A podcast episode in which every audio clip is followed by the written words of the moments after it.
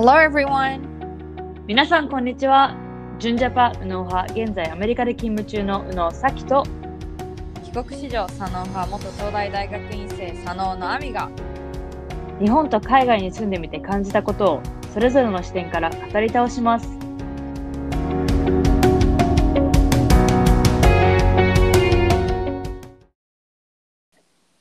皆さんこんにちは。え本日は緊急で最近事件のあったジョージ・フロイドさんについて話したいと思います。前々回の、えーエピソード74でもアンコンシャスバイアスで Run with Ahmad, Ahmad の件についてとかも話したんですが、そういう話をしていたところ、この事件が発生して、うんでかなり世界的にもムーブメントが起こっていいるので、まあ、本日のエピソードで私たちが伝えたいことがありまして、えー皆さんにはやっぱり起きていることを知る、調べるだったり、自分で考える。で、うんメディアを鵜呑みにするんじゃなくって、自分はどう思うか、どうしていきたいかっていうのを考える。で、最後に行動に移して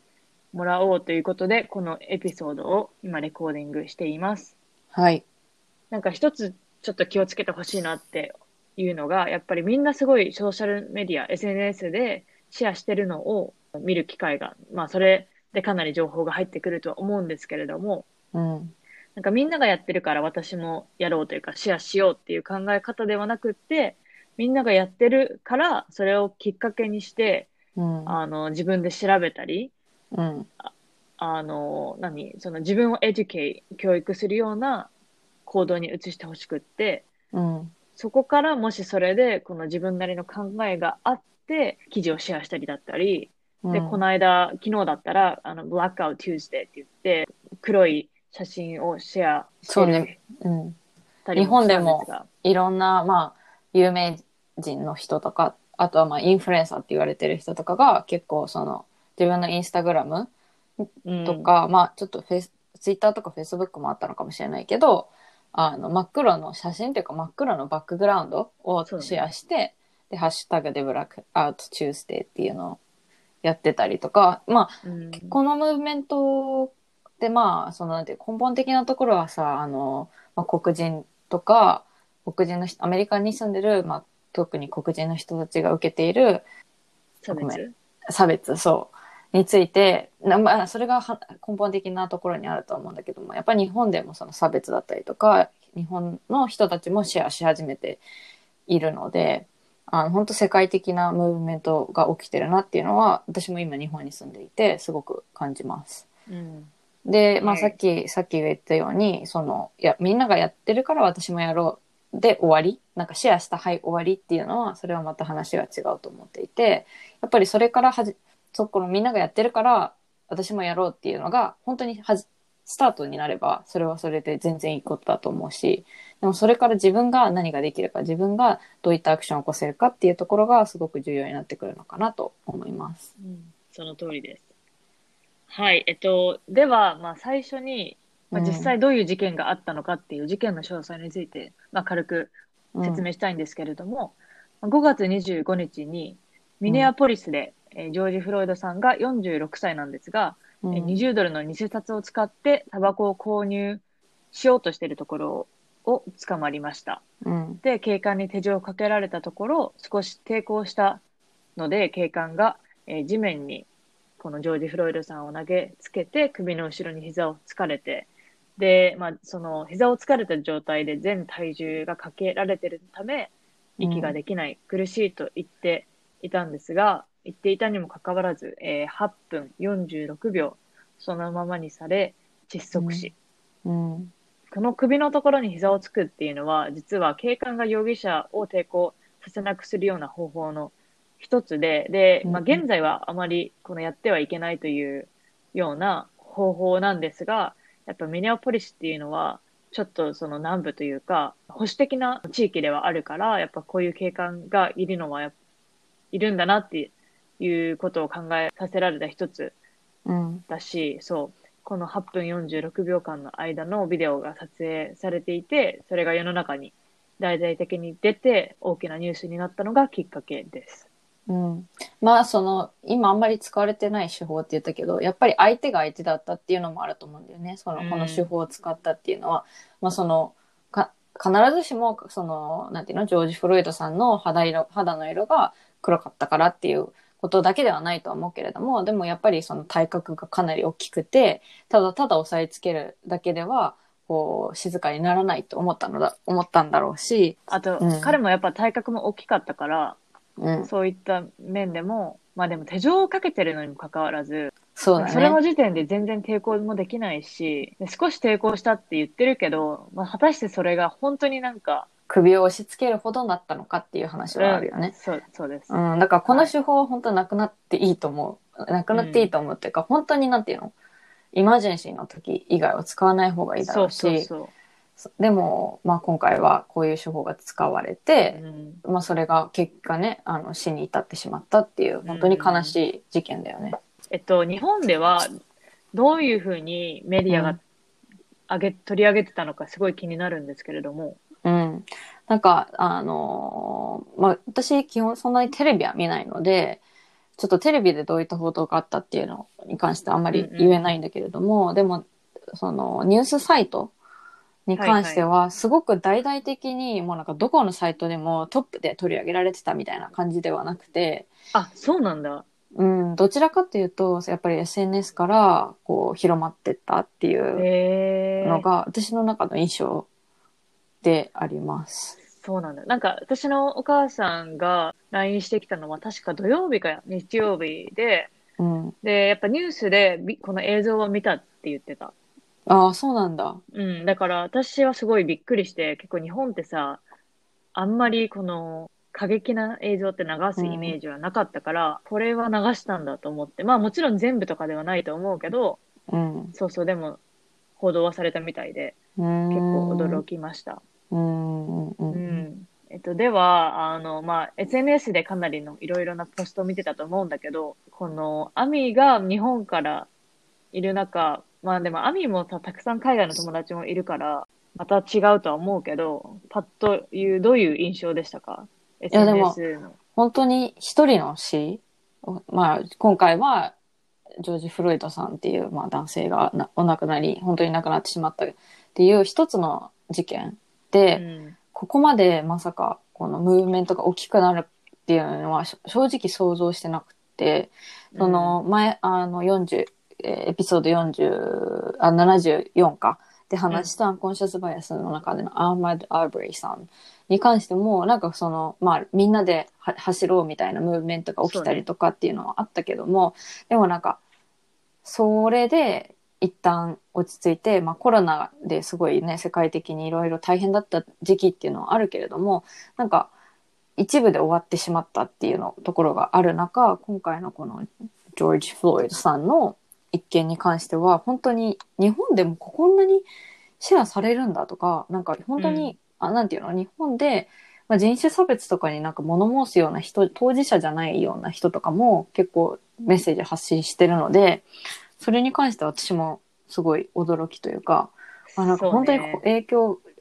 力があるムーブメントっていうか、本当に一人の死がここまでこう世界を動かすことができるんだっていうびっくりはしている。うんうん。なんか私もここまで実は大きくなると思わなくって、うん。で、この事件が起きた直後に、まあ、ビデオでは、で最初に見たのは友達が Facebook でシェアしたのを見てて、うんうんうん。で、なんか、まあ、しこれを言ったらダメかもしれないけど、まあ、正直、なんていうの、まあ、こうこういう事件たくさんあるから、うん。あ、またこういう事件ね、みたいな、こういう捉え方をしてたんだけど、もう、その、毎日で大、かなり、ムーブメントの大きさが大きくなってきたし、うん。で、私は知らなかったんだけど、この3月にも他の黒人の女性の方がく警官にね、うん。えー銃で撃たれたのかな？そのブリアナ・テイラーさんが、えールイ、ミネアポリスで、ミネアポリスじゃない、うん。ごめん、えっと、ル、えールイジアナ？ルイジアナだ。はい。うん。で、警官に射殺されたっていう事件があったみたいで、うん。でもなんかさうん、その、今さっき、さっきが言ったようにさ、こう、また、またじゃないけど、なんか、また起きたんだっていう、そう思ってしまうぐらい起きてるわけじゃん。こういった事件が。はいそこは本当に問題視するべきであって、まあ、毎回毎回誰かが亡くなると、こう、小さいけれどもムーブメントが起きていいる中、まあ、今回のはね、通常のに比べたらすごく大きなムーブメントだし、本当にこれがきっかけで何かこうアメリカの中で、あまあ、今回はアメリカだけど、まあ、世界でもこの人種差別に対する考えとか何か本当に変わればいいなっていうのはすごく思うし、うん。うん、だけどなんかやっぱり起きすぎてるっていうのも現状だよね。そうね。うん、そうなの。で、その、ちょ、あの、一つ、あ、これで大きい事件だなって思ったのが、やっぱ私のダンスチームで黒人のと子とかも何人かいるから、うん。やっぱ一人の子がなんか、今こういう事件あるけど、なんか、Are you guys okay? みたいな、うん。大丈夫みたいな、すごい気にかけたこのグループメッセージが流れて、うん。で、やっぱ一人一人黒人の子が、なんていうの？どれだけ、この、スケアリーかとか、うんこの事件にショックを感じてるとか、うんそういうのをかなり長文で一人一人が送ってるのを見たりとうか、ん。あの、やっぱりさ、その友達は白人だけど黒人と結婚した友達とかもいて、うん。そういう子のたちの考えとかが、この流れてきて、うん。あ、こう、なんて、やっぱさ、アジア人で、まあ私は白人と結婚したわけで、うん。まあ、こういう、何家庭とやっぱ違うじゃん。多分。だから、なんか、そこでも一つ、この、理解しきれてないんだなっていううんのを目の当たりにしたうんきっかけにはなったかも。そうね、なんかどれだけ私たちが情報を得ようが、なんかこう、気持ちを分かろうとしようが、絶対分からない。分からなくて当たり前だと思うんだよね。やっぱ当事者ではないし、まあもちろんそのアジア人も差別を受けているっていう意味では、まあ受けた過去、受けた過去がある人もたくさんいると思うし、あのあの人種差別って別にこの黒人の人たちのもの問題でもないし、黒人 VS 白人の問題ではないし、もちろんうんアジア人もそうだし、あとはまあ、ちょっと前は、では、だったら、あの、ヒスパニック系の人とかも差別を受けてたりっていうのはあったから、まあなんか常にこう、本当にせ全人種の問題だとは思うんだよね。うん、だけそど、う。やっぱり、こう、わからん、なんていうの、辛さとかわからなかったりとか、私も YouTube とかで、まあ、その黒人の、まあ、テレビの自分の賞を持ってるような人とかが、まあ、こ今回コロナだし、あの、家からいろんな黒人のこういう、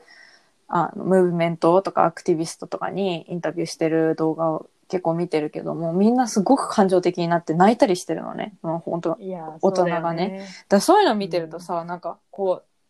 え、そんなに辛いんだって思ってる自分もいるんだよね。だから分かりきれてない、なんかその辛さが本当にそうそうそう分かりきれてないっていうのはあるし、うん、だから、でも、そうり、そそれをこう、分か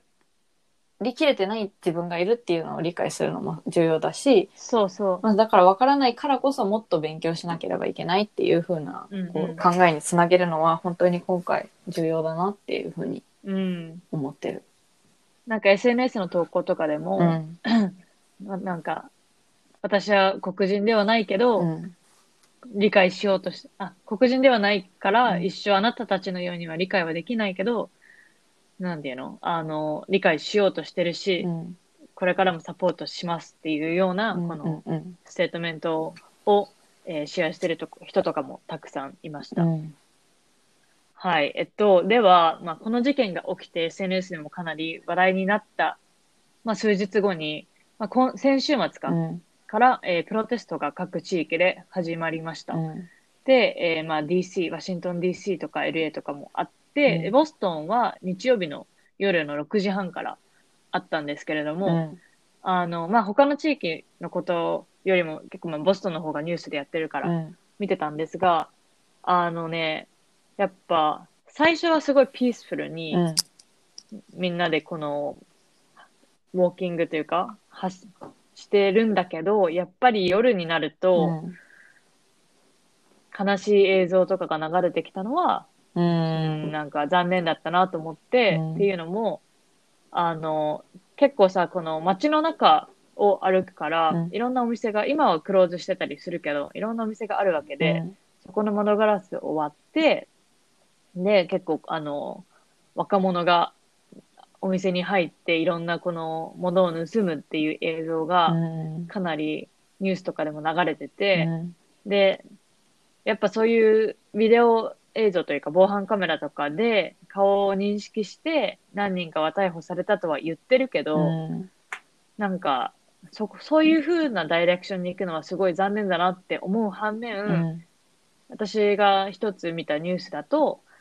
なんかやっぱここ、その、その部分をフォーカスしてニュースで流すんじゃなくて、やっぱりこのプロテストうん。のこの根本的なうん。目的とかをちゃんとシェアするべきだっていう話もたくさんうん。聞いたから、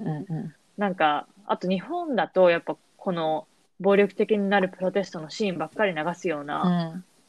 メディアも多いみたいで、うん。そう、でもやっぱり日本の皆さんに知ってほしいのは、本当にピースフルな、なあの、プロテストもたくさんあるし、うん。で、ボストンのプロテストも一つだけじゃなくって、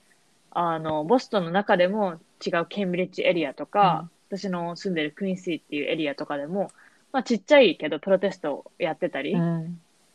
して、もうそういうのはピースフルに終わるわけ。うんうんそうだから、あの、メディアに流れるプロテストの大変な暴力な、うん。あの、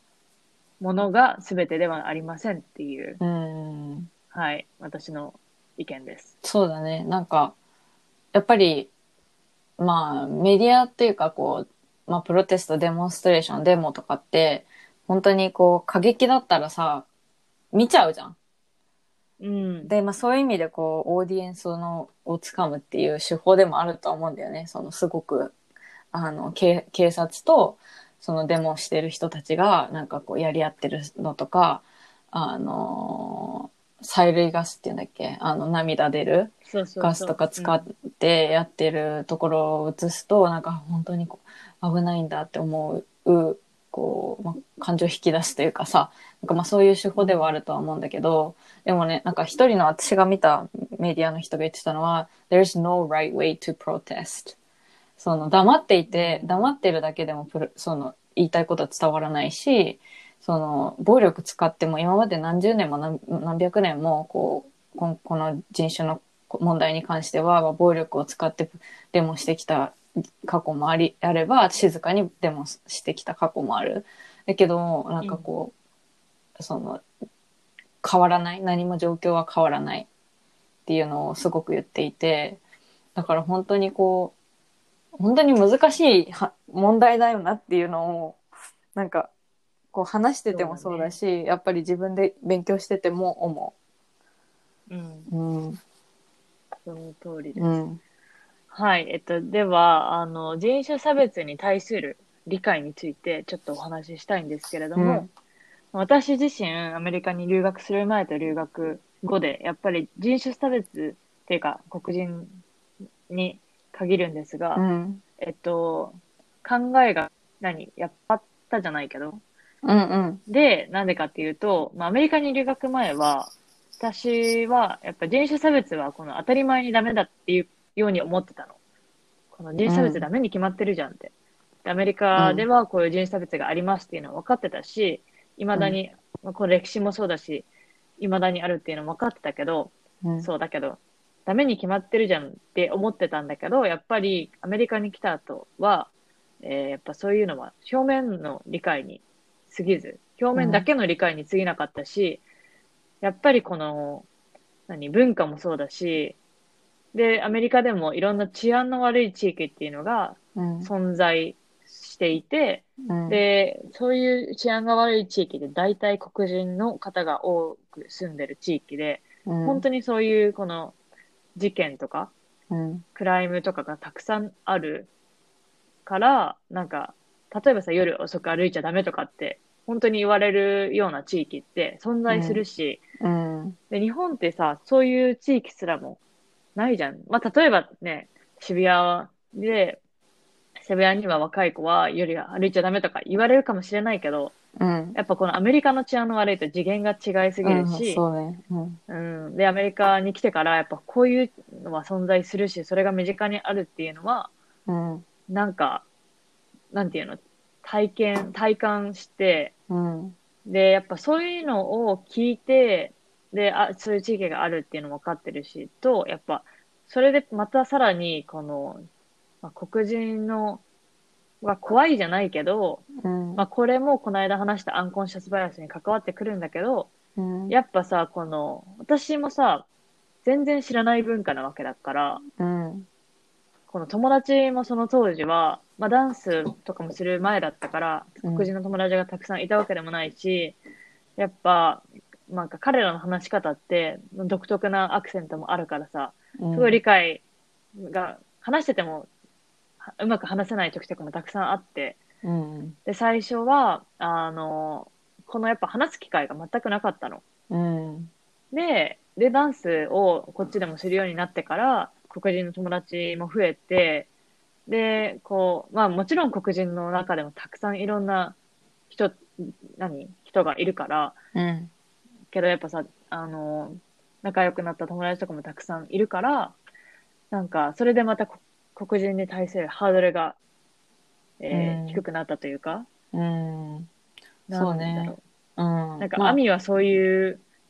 この、なんていうの？人種差別に対する理解というか、うん。このギャップはありましたか？私は、やっぱりなんか、その留学する前というか、うちの親が、あの、ずっと昔私が生まれるちょっと前とかに、あの、南アフリカに、の、まあ南アフリカもその、1980年代、90年代って、あの、黒人対、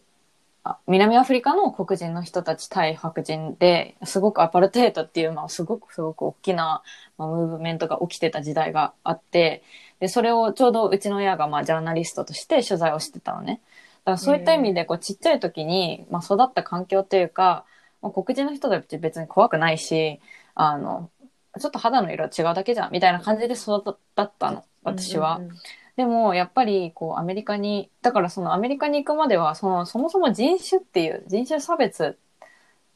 んなんでするんだろうみたいな、その、お思ってたんだけど、やっぱりじアメリカに行って、その、いざ、じゃあ、大学にもちろん黒人の学生もたくさんいたし、あの、その人たち、まあ、女性、女の人は全然怖くないんだけど、やっぱり男性って、その私結構小柄だから、あの、体格もめちゃめちゃ大きいし、まあ、あとはこううん。映画とか、まあ、ハリウッドの映画とかで、やっぱりなんかこう、よく黒人の人がなんか、あの、犯罪者みたいな役をさせられたりとかもあったし、あとはこう音楽を聴いてても、すごくこう怒りがこもってるような、なんかまあラップとかも聞くことが増えて、で、そもそもその、なんていうの、後ろには、その根本的なそういう音楽を出す理由としては、こう、今までいろいろな怒りが溜まって、そうそういう、まあ、音楽でそれを表現するっていうところに至ってはいるんだけれども、なんかそういうことを知らずに、やっぱりこうラップとか聞くと、すごく怒ってるんだよね。だから、うん。なんかこう、そういうのを、そういう表面的な情報かつ、まあ自分が、じゃあ暗いところで目の前からすんごい大きい黒人の人があ来たら怖くないかって言われたら正直怖いと思ってた時もあるわけよ。うんでも、やっぱりその人と知り合いになって話すことによって、あ、全然怖くないじゃん、みたいな、あのー考えにだんだんだんだん変わってって、まあ今すごく、その、さっきも言ったけど、やっぱりアンコンシャスバイアスっていうのはすごくあるなっていうのは感じる。で、ややっぱ肌の色が違うっていうことで、一番わかりやすい自分との違いじゃん、見た目っていうのは。うん。はい。だからそこでなんかこう人のことをジャッジしちゃうっていうのはあると思うんだよね。だけど必ずしもその肌が黒いから怖いってわけではなくて、こう大きいからとか、まあ男性異性だから自分よりは明らかに力が強いって意味で怖いっていうふうに、まあ今も全然それは思うけれども、でもなんか自分の中でやっぱりまあ黒人の人だから肌の色が黒いからとかじゃなくて、あそういう考えはいけないんだなっていうふうに常にこうお思っている。うんうんうん、し、はいうん、だから本当にやっぱり私の中にもこの前のアンコンシャスバイアスについて話した時になんかあ自分の中にも全然ないと思ってたけどやっぱりあるなっていうのをうん。実覚したし、今回この事件あのジョージ・フロイドさんの事件とかをいろいろ調べてで自分のこう今までの過去のとかこととか考えたらなんかこう私も本当に変わらなきゃいけないんだなっていうふうに思そうね。う。うん。でも、やっぱアンコンシャスバイアスがあるっていうのは、別に、なんていうの、ダメなことじゃなくて、それを理解するのが大切。うん、で、そこからどうやって、例えばこの理解するよう、なんていうの、そのアンコンシャスバイアスを防ぐためにどう行動するかっていうのが、うん。これから私たちがすることだと、うん。するべきことだと思います。うん。うん。えっと、では、あの、まあ、黒人差別って言って、言って、まあ、日本にいる人の中では、あんまり、なんていうの、この、自分のことのように感じない人もいると思うんだけど、うん。うん。うん。なので、えー海外でのアジア人差別や日本での差別についてちょっとお話ししたいと思います。うん。で、えーまずじゃあ海外のアジア人差別についてなんですが、うん。まあ最近の話で言うとコロナのことで、まあコロナが中国の、中国から来たということで、実は、えー海外ではかなりのアジア人差別がうん。あで、で、私自身は別に体験したことはなかったし、うん。まあコロナがあってからあんまり街の中歩くことなかったから、その体験することはなかったのかもしれないけど、うん。やっぱりこのアジア人差別、アジア人ってことだけで、この他の人たち、人種の人たちからうん。何かを言われたりとか、そうね。あとはまあそのトランプがやっぱりアメリカの大統領っていう意味ですごく影響力がある人だよね。だから彼がすごくあの、えっ、と、まあ、記者会見とかで Chinese virus, Chinese virus みたいなことをすごく中国のウイルス、中国のウイルスってずっと言ってたの。うんまあだからそういった影響もあって、そのコロナイコール中国のものみたいな、こうイコール中国人が持ってきた、イコール中国人悪いみたいな、で、い中国人イコールもうみんなアジア人は、が持ってきたウイルスなんだみたいな感じになって、本当にこれはアメリカだけじゃなくてヨーロッパの各国もそうだし、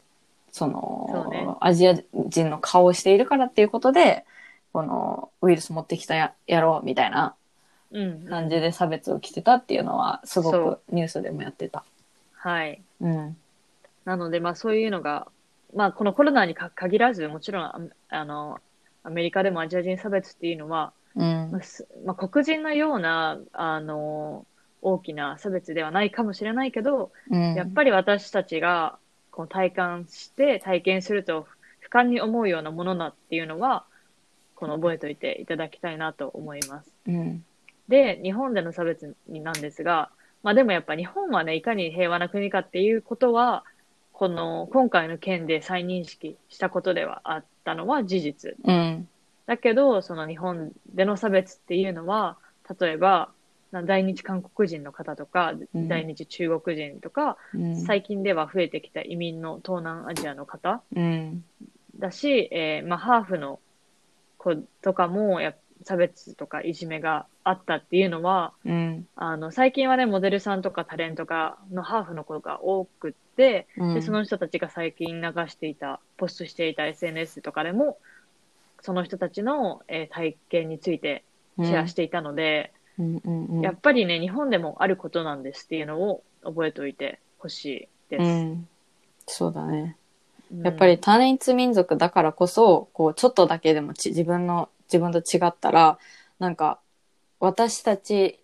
外部、外部のなんか部外者みたいな感じでこう、線を引いてしまうっていうところはあると思うし、まあ、日本ってやっぱりまだまだこの、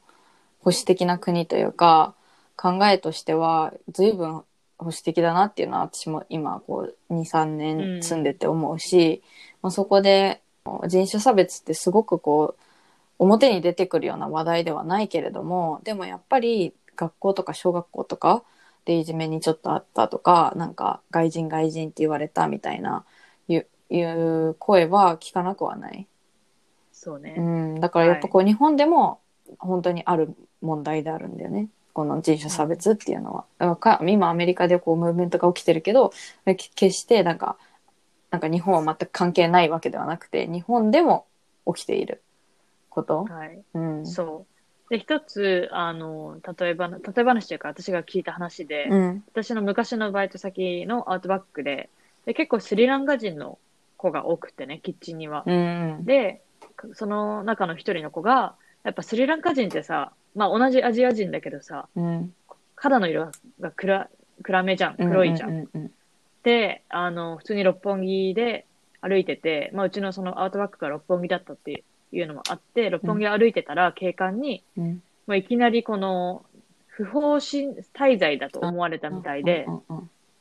で、なんだっけ、外国、えー在留カードみたいな。あ、そう、在留カードうん。を今すぐ出せって言われたんだって。うん。で、その時に持ってなかったのか、なんか時間がかかったのか忘れたけど、うんその場で、この怪しいものを持ってないかって、服を脱がされて、ええその下着のパンツ姿だけにさせられたっていう話を聞いたの。うん。日本の警官にう。ん。で、それひどいじゃ。うんん。それを聞いて、あ、日本でもこういうことがあるんだっていうのは、うんしかも警官にね。っていうのは、すごい、その時再認識？うん、した瞬間でした。うん、そうだね。なんかやっぱり、めあんまり SNS、SNS とかさ、こう、私たちの目に触れるような、そこにいたら別だけど、まあそこにいないで、その情報っていうのが、日本ってまだた、その、なんていうの、公に写真、動画撮ったりとかっていうのがさ、なんかあんまり推奨されてないというか、アメリカとかなんかあったらさ、みんな集まってみんな撮り始めたりとか、そね。それがすぐネットに上がるけど、日本ってまだなんかそこはちょっと遅いなっていうのは思うし、うん。まあでも私もなんかいくつかそういうハーフの子とかね、そのスリランカとかそういうあの南アジアと、あと日本のハーフの子だから、もちろん日本人だし、あの、はい在留カード持ってないけど止められて、出せ出せ出せみたいな感じで警察にすごく言われたような動画とかも上がってたりしはいはい。あ、するし、そうなんだ。うん、だからやっぱり日本でもあるんだよね、全然。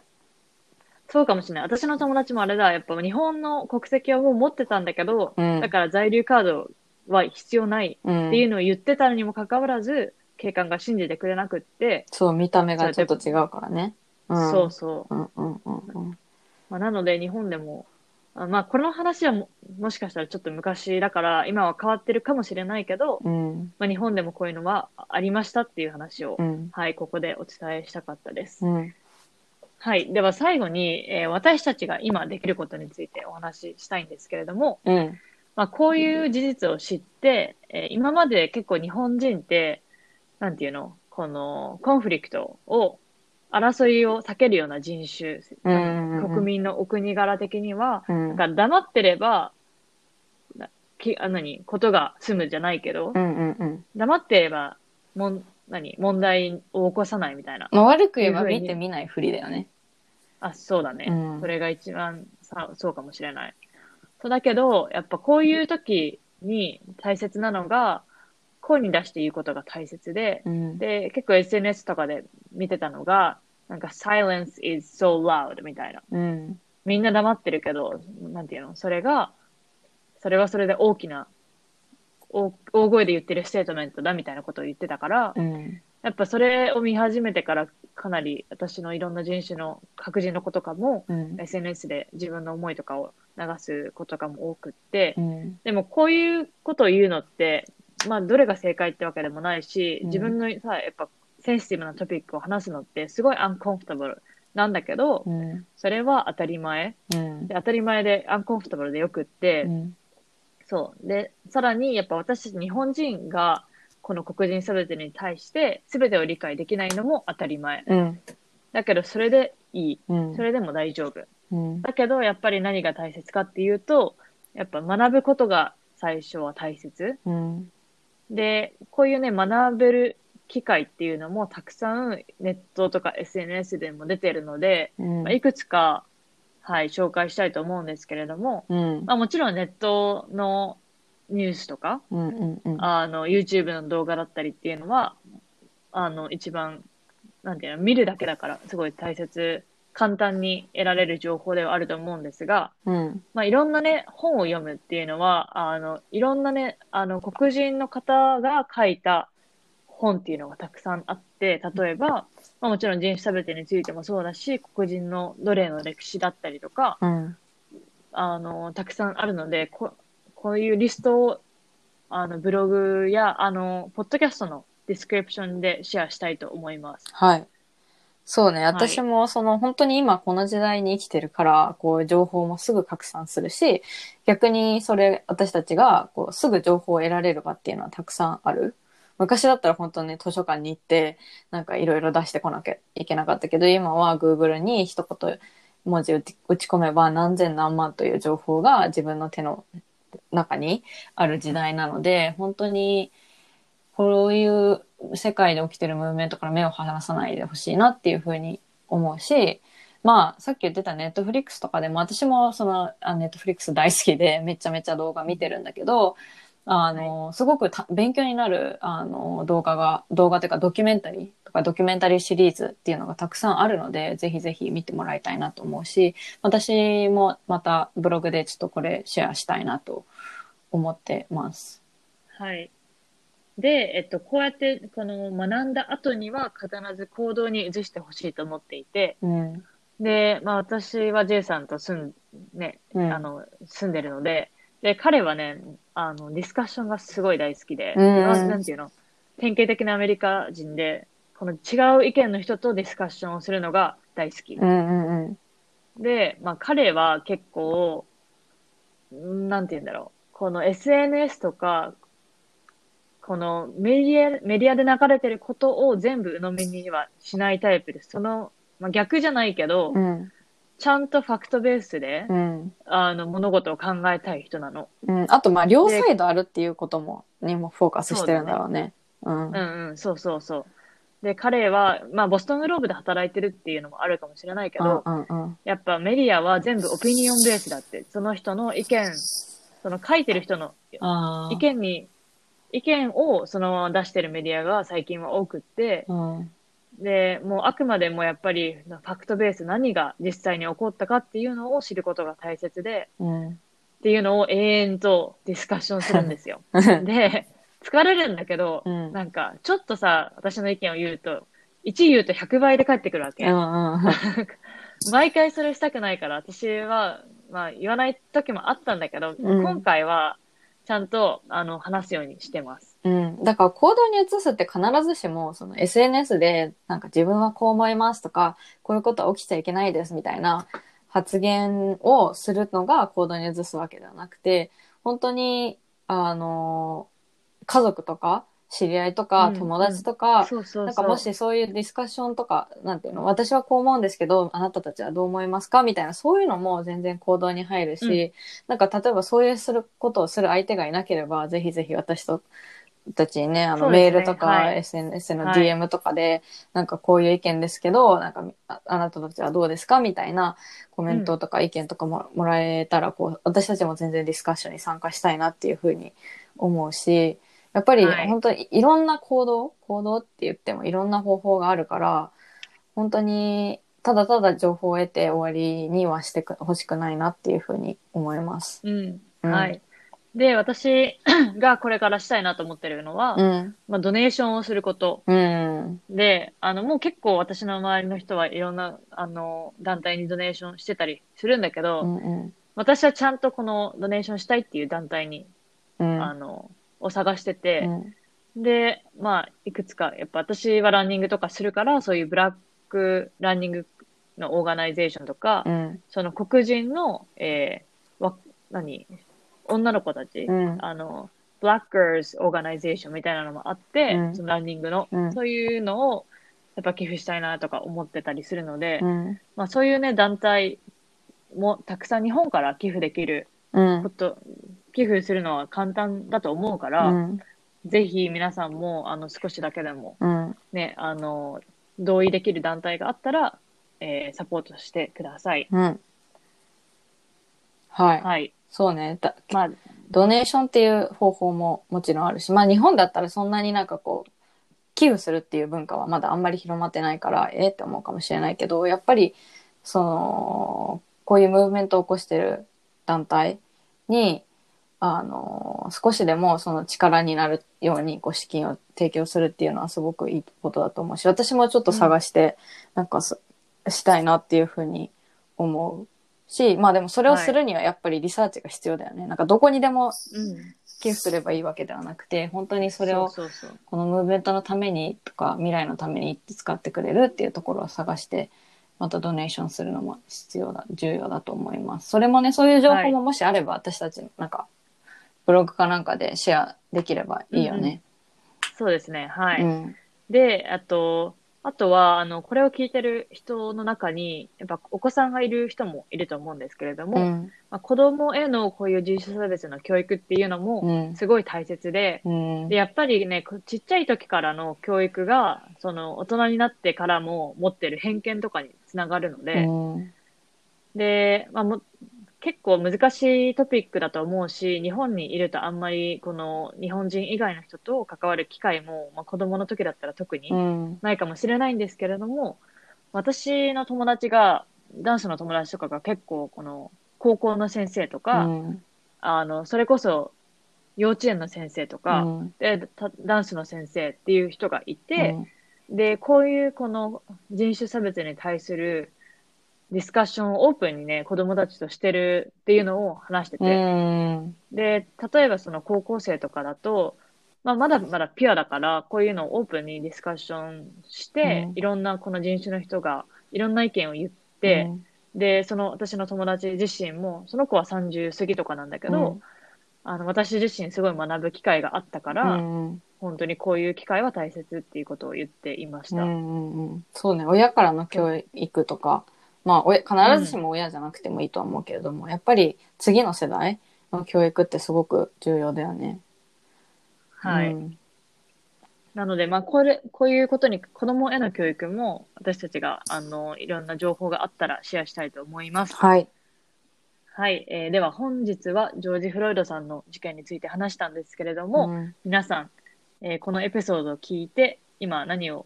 したいか、何をするべきかっていうのが少しでもクリアになったら